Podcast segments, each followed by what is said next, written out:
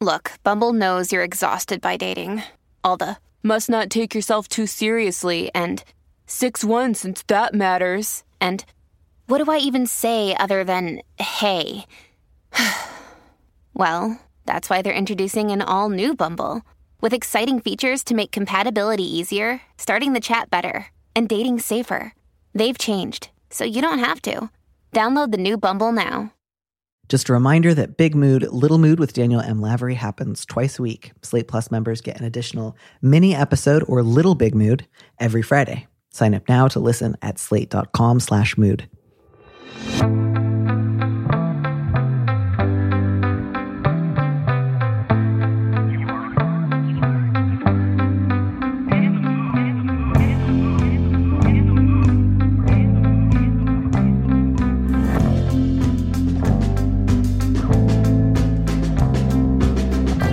And welcome back to Big Mood, Little Mood. I am your host, Danny Lavery, and with me in the studio this week is Laura Lee Abbey, a writer and the star and subject of a new documentary podcast series from Paradiso Media called 17 Conversations with My Teenage Self.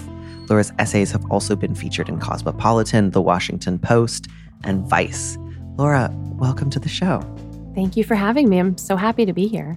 I'm so glad and, and grateful that you're here to spend a little time um, giving advice with us, especially because like today's letters, I think are really like I, I, I, they sent me back to high school at least Yeah. the first one did um, Yes, and there's some really like big issues here that you know involve questions of uh, you know where can i direct my empathy?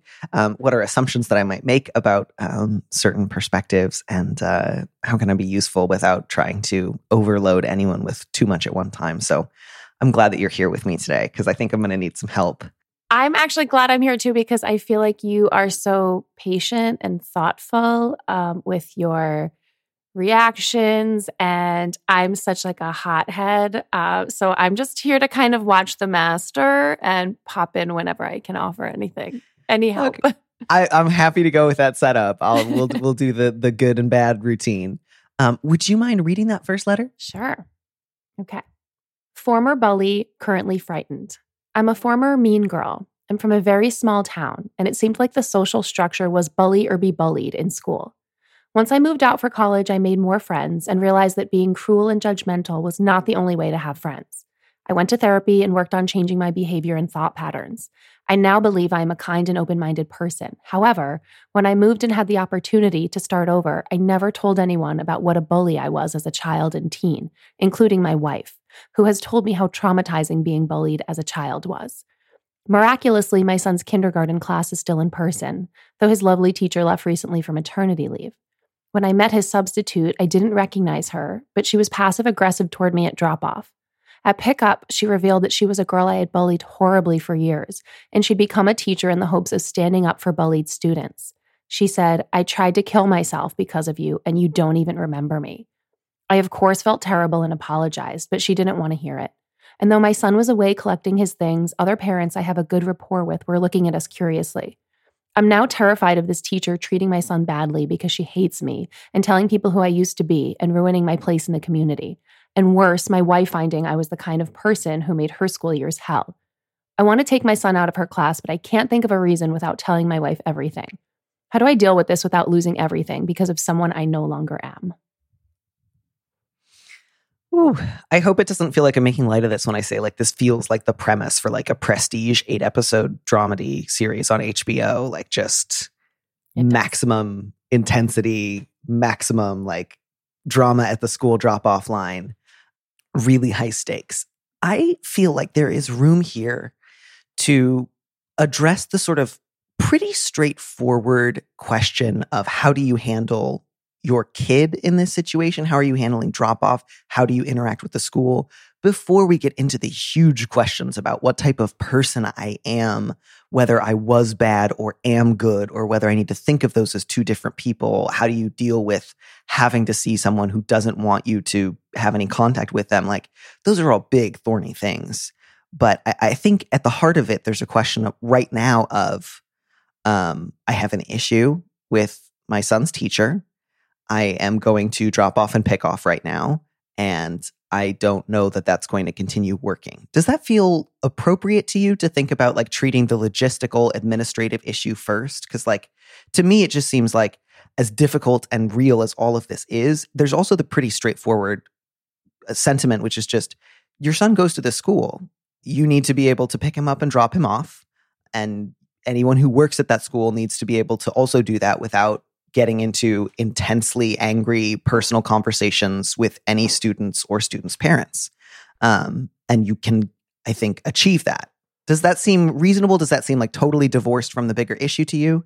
Um, yeah. When I first was thinking about um, this letter, I was kind of breaking it down into like issue number one, issue number two. So there's definitely a few things. Um, and that, yeah, logistically, I have a small child and I totally get it. And yeah, that there are there are just simple logistics to it completely apart from all everything else in that letter. So I think it's absolutely right to address that. So then, especially given that you have a child yourself, what do you think would be the first step in terms of the logistic addressing? Would it be get in touch with the school administration? Would it be ask your partner to switch drop off and pickup duties? Would it be, you know, try to find out more about when the other teacher is coming back? Where would you start there? I would try and have a conversation with the current teacher um, and try to kind of clear the air there, which seems like it's going to be really hard to do. So, yeah, it might be easier to just off the bat if it's possible to rearrange the schedule slightly, kind of switch up your pickup and drop off with your spouse um, and kind of put the real handling of all of that out of the way for a little bit. Um, yeah, I feel like once you get school administration involved, that's when things get really tricky. Um, so yeah, it might it might just start with a conversation with this particular teacher who might kind of be horrified to think. It sounds like she wants to defend children so she she might say of course i'm going to treat your son well and with respect but you know at the same time the letter writer is correct in in worrying about him. Um i don't know if that's helpful. I don't know. What do you think? Yeah. I think that that is. I think that i my inclination is to say don't try to speak to this teacher directly again especially not by yourself. Partly because eh, you know it sounds like she's made it clear she doesn't want to hear an apology, but partly also because, like, and this is one of those difficult things. I sometimes refer to this as like when somebody takes a situation where they were maybe completely in the right and then they downgrade themselves to only like 70 or 60 or 50% right by yeah. reacting the wrong way. Um, I, that always really frustrates and makes me sad. Not like frustrated at that particular individual, but just it's so hard when somebody who would normally be in a position that I would feel like total sympathy for then does something that's like, ah, oh, but you you can't do that despite the understandable provocation. So like what I'm really focused on in this moment is I really really feel for the teacher in this situation. It is not okay to announce loudly enough that other parents and students can hear at school drop off that your own childhood bully made you try to kill yourself.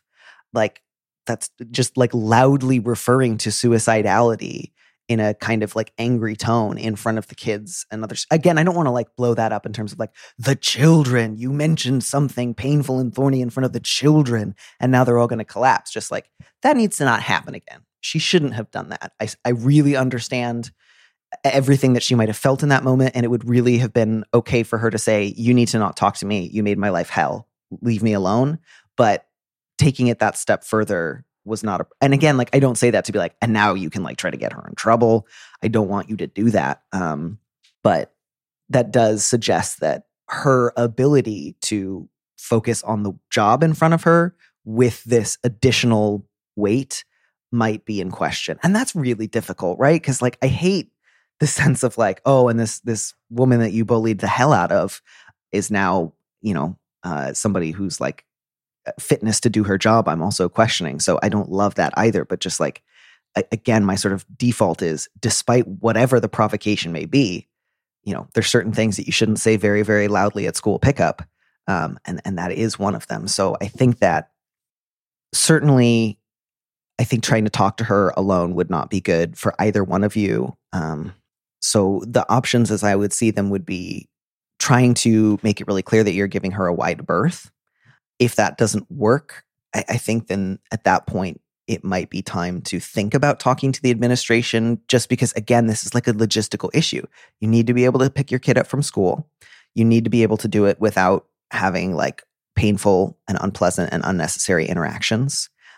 And it's sort of an open question to me whether or not if you do continue to go to pick up and give her a wide berth if she will also give you a wide berth. My hope is that she will my guess is that you know once she had that kind of like first outburst she would feel like I didn't like the way that that made me feel. I want to stay away from this person. Um, my hope is that that would be the next step. But I think beyond that, uh, you know, unfortunately, it would have to be the school administration if she does say something like that again, just because, like, your your son needs to be able to go to school, and you need to be able to pick him up. Like, that's really, really outside of the bounds to me of the bigger questions. But I'm also aware now we've spent a lot of time talking about the logistical aspect of it. So maybe it's a good moment to sort of segue into how did you feel reading this about the letter writer's goals in terms of, I really would like to not tell my wife? Do you think that that's reasonable, achievable, good?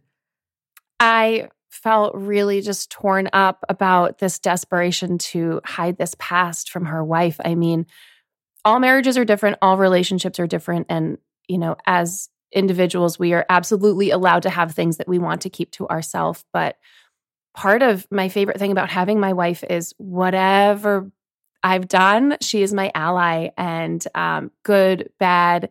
Your wife is your is there to support you. And so I I put in like glaring red letters, like talk to your wife. Like that's the first step here because if you're going to you know, even in terms of logistics, if you're going to ask your wife to maybe do drop off and pick up, she's going to want to know why. And I think your wife wants to love you and be there for you. And so part of part of being this whole person together with her and letting her in is being able to say, this is who I was back then, because that person is still part of who you are. Even if you're like, I've gone to therapy, everything has changed, that person still created the person you are today. And that's the person that she chose to spend her life with and raise children with. So I think really obviously you have to handle the logistics of you know your kindergartner going to school but i think that this conversation ha- with your wife has to happen um, as soon as possible yeah I, I mean i am very much with you on that front not least because if enough of the other parents overheard enough of your conversation that they were looking over at you and it sounds like this was fairly you know intense um, my guess is your wife's going to hear about it you know if that happened at school drop off, people would talk about it. And I don't say that to like make you panic or say it's the only thing they'll ever talk about forever. And they will never, ever be willing to even entertain the possibility that you are a worthwhile person who deserves to live in society. I just mean that's going to be a topic of conversation for a little while. And people are going to be curious. And I think that the odds that it will get back to her are very good. And um, that's even without raising the possibility that something else might happen at a future drop off or pickup. So I think just like as a strategy, the hope that you can get away with not telling your wife anything is not going to work. And it will cause you unnecessary additional stress and anxiety as you try to keep an increasingly impossible secret. And so I think that as difficult as that conversation or more likely those conversations are going to be, they will also at least carry with them the release and relief of now she knows. So I agree. You should tell her, not least because I also think you should talk about your different options for pickup and drop off together um, and whether or not it would be possible to to make a switch of some kind. You know, letter writer, I don't know a lot about whether you knew about this woman's suicide attempt at the time. I don't know the nature of what happened beyond the sort of like broader strokes that you've given me. So some of this might be um, information that you will have to supply your wife. But I would really encourage you in talking to her, you know, start with just the bare bones, like what happened um, and the problem that you need to figure out with her, which is this. And that way you'll have kind of like an automatic structure for this conversation that's not just, I feel terrible, I'm worried, I'm bad. Um, because I think that that kind of language can be really difficult to get any um, purchase on when it comes to thinking, what can I do? Then it can just turn into this sort of like, either I'm bad and I must feel shame, which is sort of makes it difficult for me to think of doing or changing anything. Or I find the prospect of that shame unbearable and I must find a way to say, I'm not that person, I'm good. And then I just can't hear truth. Um, and I have to push it away from me. So I think to tell her the outlines of what you told us will be a useful framework for you as you then say, you know, I ran into somebody that I bullied and she remembered me. And it wasn't something that we both laughed off. It was bad. Um, I really, really hurt her. And I feel, as I tell you this, shame, fear, partly shame because of how I hurt someone, also partly shame because I got called out for it, partly shame because I had hoped that that was something that I could leave behind me like an old jacket. And I found that I couldn't. Um, I, I think that will be important for you to say, and not just to your wife. I think it would also be good for you to maybe seek out a counselor at some point, a counselor who can help you wrestle with uh, the reality that you really, really, really hurt at least one person when you were yourself a child and a young person, um, and, and what what you can do short of convince her I'm good and make her like me again, because that is not going to happen, and also um, actually not the way that you are going to try to um, change your life as a result. You know, letter writer, there is in your letter real willingness to engage with and square with the truth. I think that's good. There are also moments where I see some sort of familiar language of sort of skittering away from the edge of something scary. Um, and so when you say, you know, when I moved, I had the opportunity to start over. I never told anyone about what a bully I was as a child and teen. Um, and until we get to the section, including my wife, where I, I would maybe change that, I would say, uh, you know, I wouldn't put that as high up on the list as some of the other stuff here. That is understandable. Um, whatever work you may have in front of you right now, I don't want you to feel like the end goal is for the rest of your life. You tell everyone the second you move somewhere or you make a new friend, by the way, you must know this about me. Um, I don't think that's a reasonable ethical standard to, to have for yourself. Um, I, I, can understand why never telling anyone and trying to stop thinking about it has made you feel isolated. So my goal is for you to start to feel some freedom in talking about this in like limited and careful ways with appropriate outlets. Um, but you know, the goal is not for you to start carrying a bell around and saying I was a bully in high school or I was a bully in elementary school and middle school and high school and the first few months of college until I started changing my behavior. That is not the, the goal here. It's also, though, true, you know, you say that you believe that you're now a kind and open minded person, which is good. And I also want you to know that that is a good thing in its own right. That is a valuable accomplishment. And that's also not a permanent state of being. Um, you know, that is a an aspiration, a, a semi permeable condition um, even kind and open hearted people are capable of being evasive or unkind or selfish or thoughtless or cruel. So I would encourage you not to think of, I used to be bad, but now I'm good. I used to be capable of this kind of harm and now I'm not. In part because that's just such an all or nothing way of thinking of yourself as either worthy of love and connection and care or bad and deserve to be cast out. And that doesn't serve you or others well. And then, you know, you say, I don't want to lose everything because of someone I no longer am. You know, people have a lot of different ideas about like the fluctuating nature of identity. And I understand that part of what you're saying here is I'm very different from the person I was at 17. That seems to me like a reasonable claim. But, you know, leaving aside the question of whether or not you're still the same person, let's go ahead and say you're the you're the closest thing to number two. You know, like if you're not that person, no one's that person. Um, you're the closest uh, living relative of that person, let's say. So I, I think it can sometimes be, you know, meaningful to distinguish between the choices that you make habitually today and the choices you made habitually as a 15 year old. Um, but I think that it's also a little too much to try to say that person's gone. You won't find her here. She doesn't live here anymore um, somebody has to answer for that. And that doesn't mean that you have to think of yourself the way this woman thinks of you forever. It doesn't mean you have to punish yourself forever. But it does mean you have to take seriously what she experienced from knowing you. Um, and and I think so much of the fear in this letter is if I let myself see myself through her eyes, I will just hate myself forever. And that's the only way to take seriously how I hurt her. And I don't think that that's the case. I think that you can seriously engage with the ways that you hurt her and um, hold that one seriously and think about what are some ways that I can try to make a living amends that does not involve directly contacting her or putting her in harm's way and what are other ways that I can um, continue to try to live like on a frank and open basis where this isn't the biggest secret I'm trying to hide. And it's also not the first thing that I want anyone to know about me. And those are big and thorny questions. And I'm kind of realizing I've already gone a little bit over on this letter and it's probably time to start wrapping it up. So I, I think now having gone in a really circuitous way around my original answer, I'll say the first move is to talk to your wife. Um, the second move is to talk to a therapist. And then I would be, you know, careful about proceeding with the possibility of talking to anyone else at the school about the pickup and drop off issue unless things become untenable.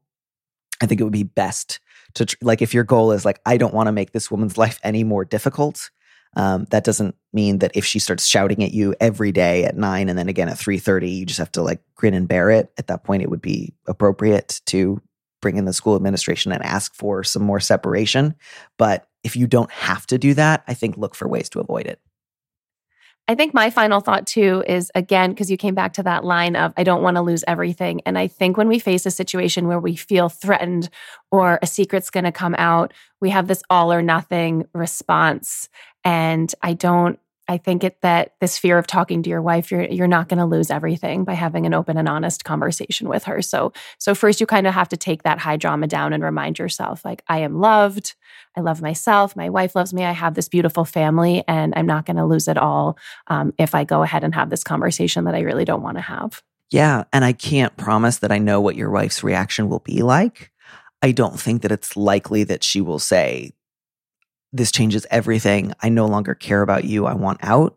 Um, I also don't want to like s- promise you there's no way that this will change the way that she feels about you. But I will say that regardless of what may or may not change in the short and in the medium term as a result of your disclosure, as long as you have this idea that I can only keep the things that I have if I convince people that I am a version of myself that I don't really believe myself to be, as long as I keep this one secret then you don't, you know, what you fear losing, you already don't have. Sorry, that's a little bit awkwardly put, but um, if you truly think that I can only have this relationship with my wife, I can only have this relationship with my son, I can only have this kind of relationship with my friends and colleagues, um, if they don't know something that I believe is true about me or has been true about me, then you've already lost a lot. Um, and I think that there is a version of your life where I don't know exactly what happens between you and your wife. I don't know exactly what happens between you and your peers, but where you can squarely acknowledge and admit that you did something more than once, a lot as a child and as a teenager that really, really, really hurt someone and um, you will be able to do that without immediately going into but that's not me anymore or somebody else did that or here's all the context for why i felt that way where you will be able to say i did that. That was me and it was wrong. And there's always that part of you that wants to rush in afterwards with and it was wrong and i'm really sorry and i do all these things to make up for it or and it was wrong and i didn't understand and i grew. And those things can be true but you do not have to rush to say them. You can sit squarely in this is what i did and it was wrong um, without trying to immediately make it okay and without feeling like this has destroyed my character. That can actually become the bedrock of your character. You know, there's a, an expression in recovery communities that has to do with, um, you know, if you work this kind of uh, ongoing program of trying to live on a sane basis and and make things right where you can, you will not regret the past nor wish to shut the door on it. And there's this idea that the things that you have felt the most shame about will not become like great things that you love, but because you cannot change them, you must find a way to live with them. Um, and thinking about ways to make acknowledgement of those moments without flinching um, a foundation for your character so that you can say eventually i can turn this to good use even though that's not the same thing as saying it all worked out for the best. Um, i think is a very valuable and meaningful goal and i think it's a possible one so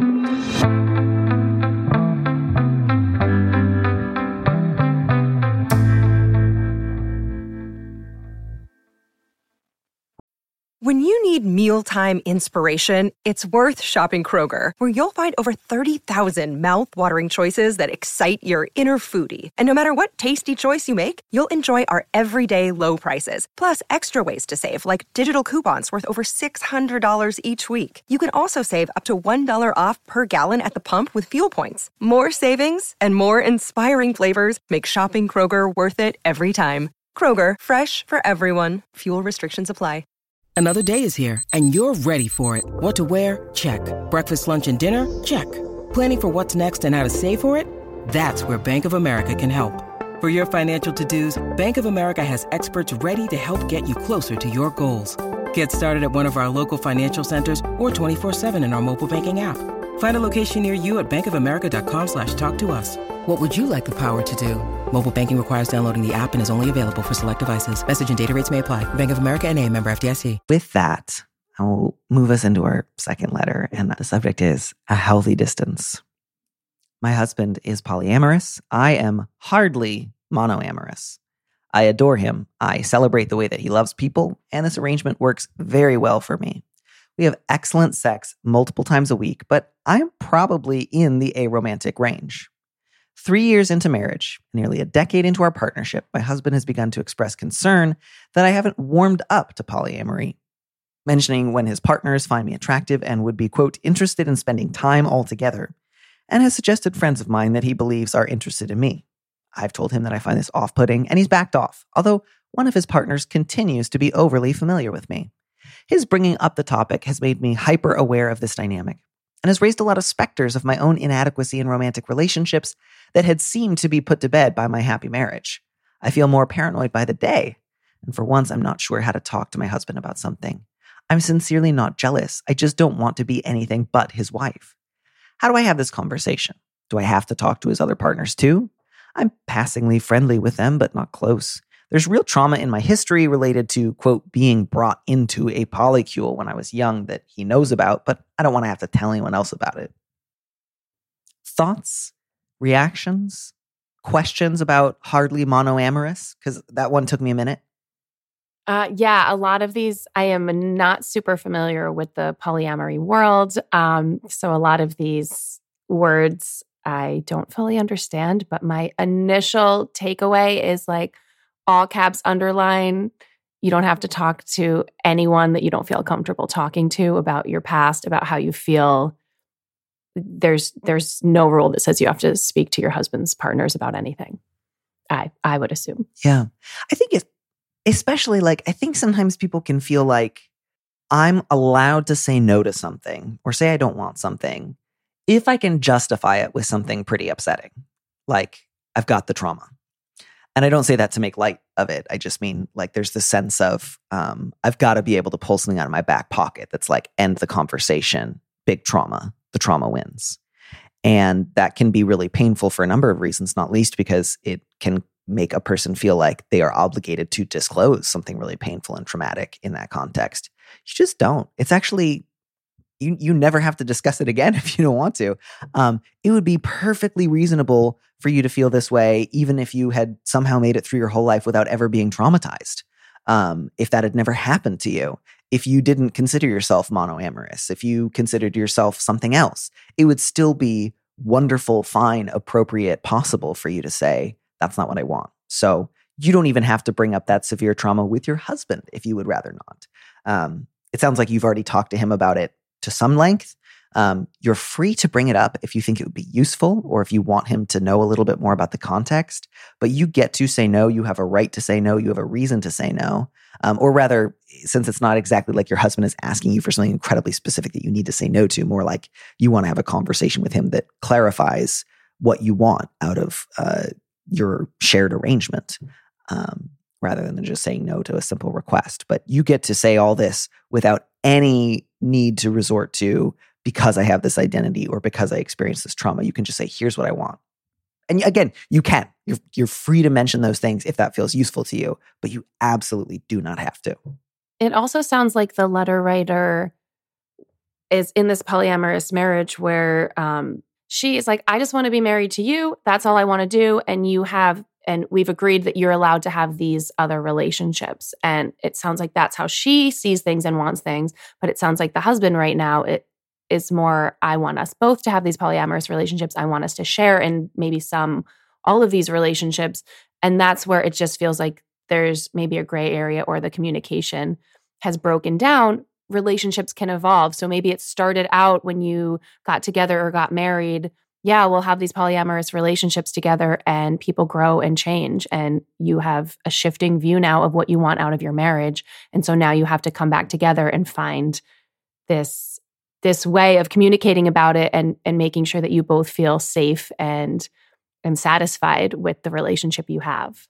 Yeah, I, I, that's a great point too. There, there's real opportunity here also to ask your husband, like, what is your ideal version of our relationship? Like, you know, if you had your druthers, would we all be like getting brunch together on the weekends? Would we be occasionally like having threesomes together? Would I like, not because you're going to do any of those things, but because it sounds like his idea of warming up to polyamory involves a higher level of like engagement and friendliness than you're interested in. And it will be useful for you to know more about what his hopes, his expectations, and his ideals are and have been.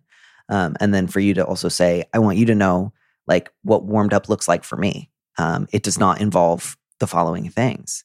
And I, I, think that will be useful for you also to get a sense of what he's thinking and what he has been hoping, because there can be probably ways in which maybe he's concerned that, you know, you say you're okay, but you don't want to spend any time with anybody or see anybody. I'm worried that means you're like kind of tightly saying it's fine, it's fine, but you actually feel tense and avoidant.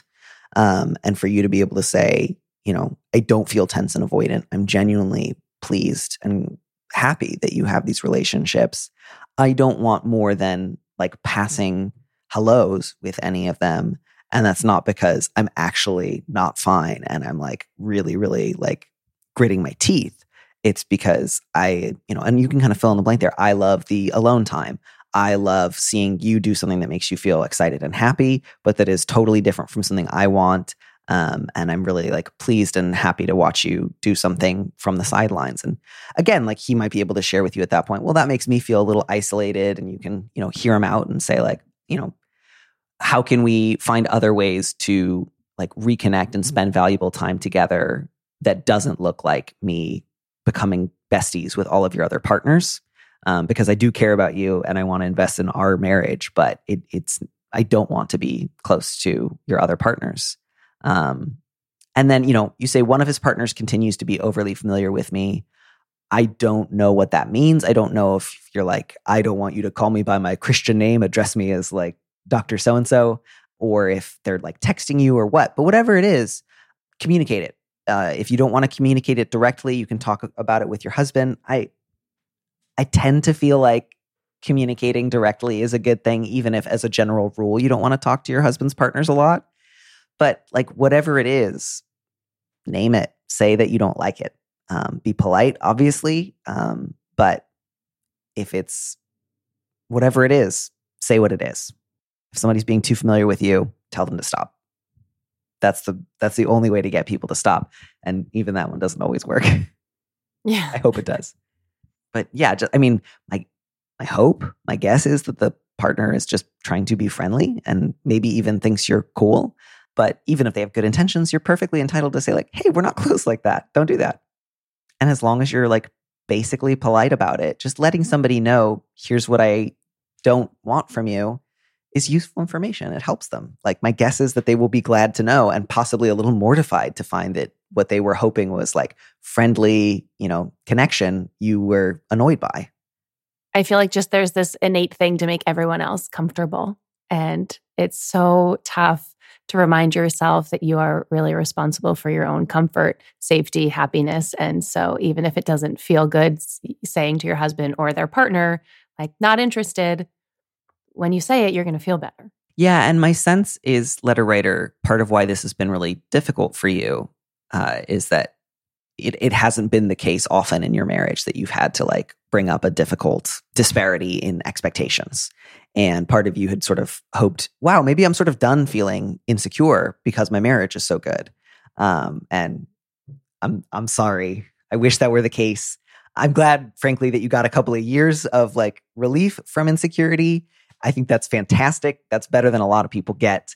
But as as you now already know, um, a very happy marriage does not put to bed uh, one's personal insecurities or fears. Um, it's just a happy marriage. It, it can't do more than that.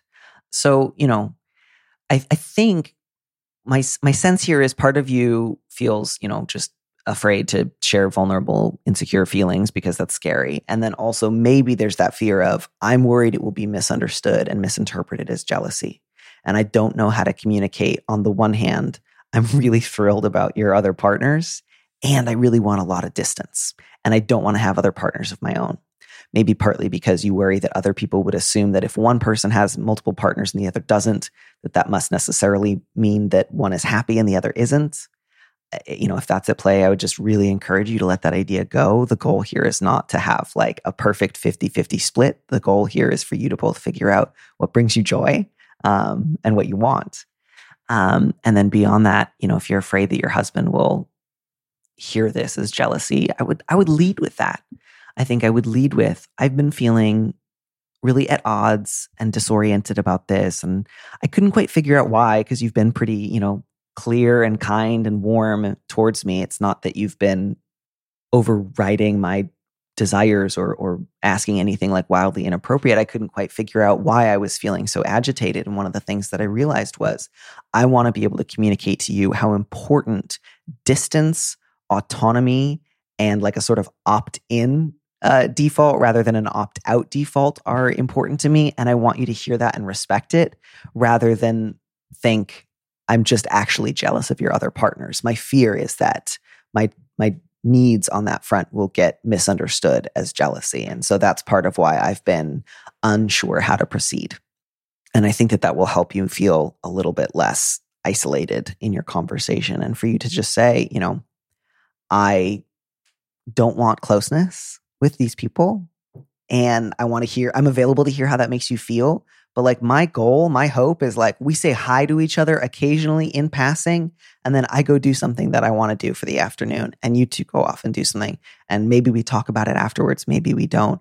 But I don't want to be, um, you know, getting meals together. I want to go on like fun group trips, um, and you know, maybe you have felt like in the past that when you were passing along, somebody found me attractive, or somebody wants to get together, that you were trying to connect, that you were trying to share something with me.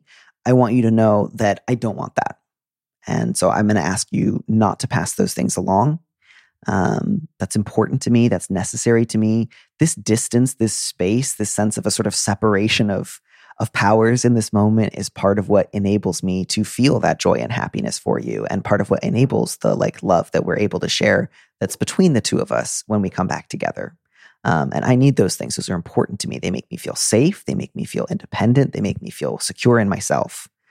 I think that that is possible to say to your husband. I think he will receive that well, even if he is initially also sad or hurt or whatever else may come up for him. But just, yeah, you know, tell him that your version of warmed up to polyamory does not look like his, and then figure out where you two can compromise and figure out where he needs to respect your boundaries.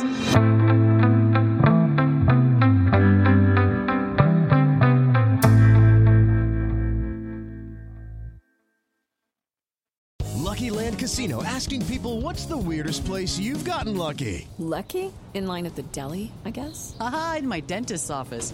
More than once, actually. Do I have to say? Yes, you do. In the car before my kids' PTA meeting. Really? Yes. Excuse me, what's the weirdest place you've gotten lucky? I never win and tell. Well, there you have it. You can get lucky anywhere playing at LuckyLandSlots.com. Play for free right now. Are you feeling lucky? No purchase necessary. Void where prohibited by law. 18 plus. Terms and conditions apply. See website for details. I'm glad we have a little bit of a break because I still just feel like, oh, that first one just killed me. Yeah. That's just hard. Do you have any like any thoughts about like just generally how do you think about your own past beyond either I'm not that person, that person's gone, or I have to carry it around with me every day? Like, do you have any sense of like what's a what's a useful way to carry around your past with you? I am someone who is I call myself a loudmouth because I kind of do carry that person around for better or worse. And sometimes it's laughing at her, which isn't always nice. Um, but sometimes we have to laugh at ourselves and being honest about. I talk about a lot about all the things I didn't know when I was younger. And even now, there's things that 20 years from now I'll be like, "Oh, you were so naive." you know, so it's it's part of growing and changing, but also having this love and tenderness for this this person that you were back when you were that person. Um, and so, yeah, I I do talk openly about the good, the bad, the ugly, and I do try to carry that around and and be you know mindful of it and and the things that I didn't that I see that I don't didn't like about myself back then those are the I was very insecure when I was younger and it took me so many years to learn confidence and that's not because I became this perfect person with all the answers and I just look in the mirror and I'm like damn you're so beautiful. It's that's not it at all. It wasn't really a physical change. It's this this change that you have to make inside of yourself and so I think it's important to check in with with this past self and and let them be a part of you even if it, you don't always like what you see. Yeah I, I think it can be so challenging to try to think about how do i take seriously somebody who i hurt and who does not think well of me and may hate me? How do i like take that seriously without also saying if i take it seriously i am also required to feel the same way about myself for the rest of my life? Because it can be so challenging to think about like how do i accept somebody else's right to hate me and not forgive me and not think well of me? And how do i grapple with that seriously and and with a sort of like ethical respect for that position without also then collapsing into i've got to feel that way about me forever now. Um, and that's so difficult to do especially when you are thinking about a, a younger version of yourself. Um, and, you know, I think there's a reason that people will often do a lot to try to avoid it because it can just feel like either I can join you in hating myself forever or I have to find a way to convince myself that you're wrong or it's about something else that wasn't me. And I think really like engaging with former versions of the self is incredibly hard. And, and I don't wonder that there are so many different ways we try to deflect it.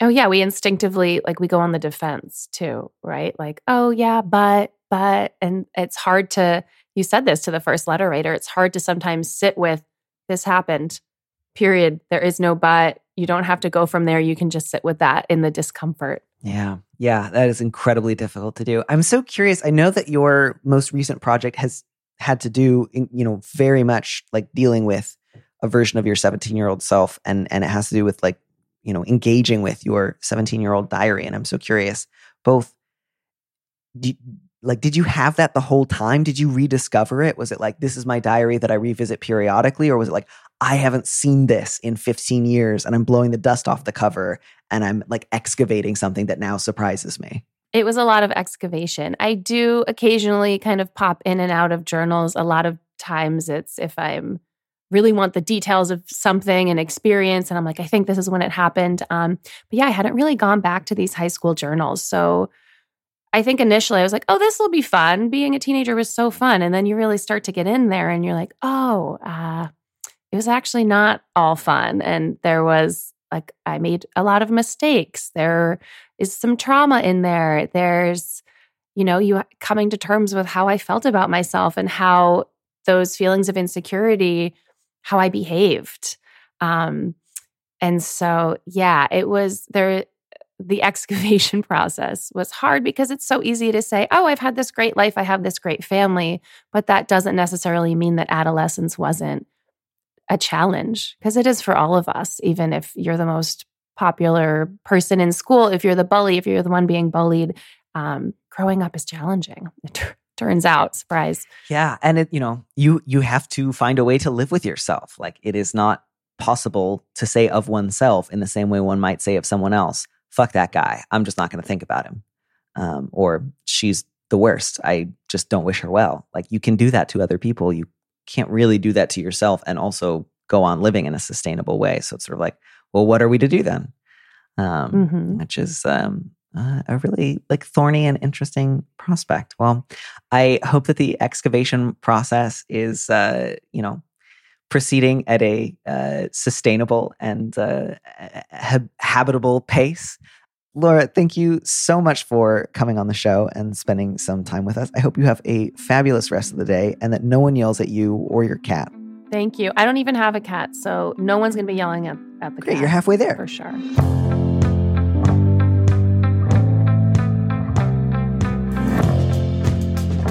Thank you for joining us on Big Mood, Little Mood with me, Danny Lavery. Our producer is Phil Surkis, who also composed our theme music.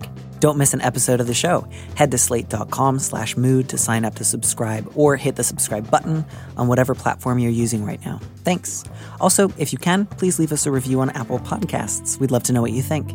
If you want more Big Mood, Little Mood, you should join Slate Plus, Slate's membership program. Members get an extra episode of Big Mood, Little Mood every Friday, and you'll get to hear more advice and conversations with a guest. And as a Slate Plus member, you'll also be supporting the show. Go to slate.com forward slash mood plus to sign up. It's just $1 for your first month. If you'd like me to read your letter on the show, maybe you need a little advice, maybe some big advice, head to slate.com slash mood to find our Big Mood, Little Mood listener question form, or find a link in the description on the platform you're using right now. Thanks for listening.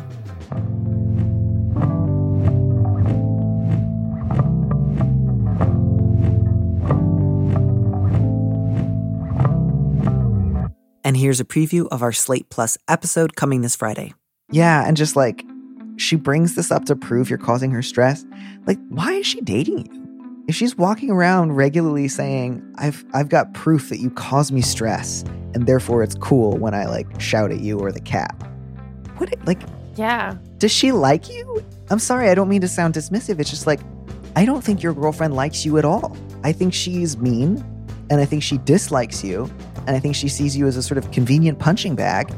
And that's what she gets out of this is like she relieves whatever she feels bad about on you. To listen to the rest of that conversation, join Slate Plus now at slate.com forward slash mood. With Lucky Land slots, you can get lucky just about anywhere. Dearly beloved, we are gathered here today to. Has anyone seen the bride and groom? Sorry, sorry, we're here. We were getting lucky in the limo and we lost track of time. No, Lucky Land Casino, with cash prizes that add up quicker than a guest registry. In that case, I pronounce you lucky. Play for free at LuckyLandSlots.com. Daily bonuses are waiting. No purchase necessary. Void where prohibited by law. 18 plus. Terms and conditions apply. See website for details.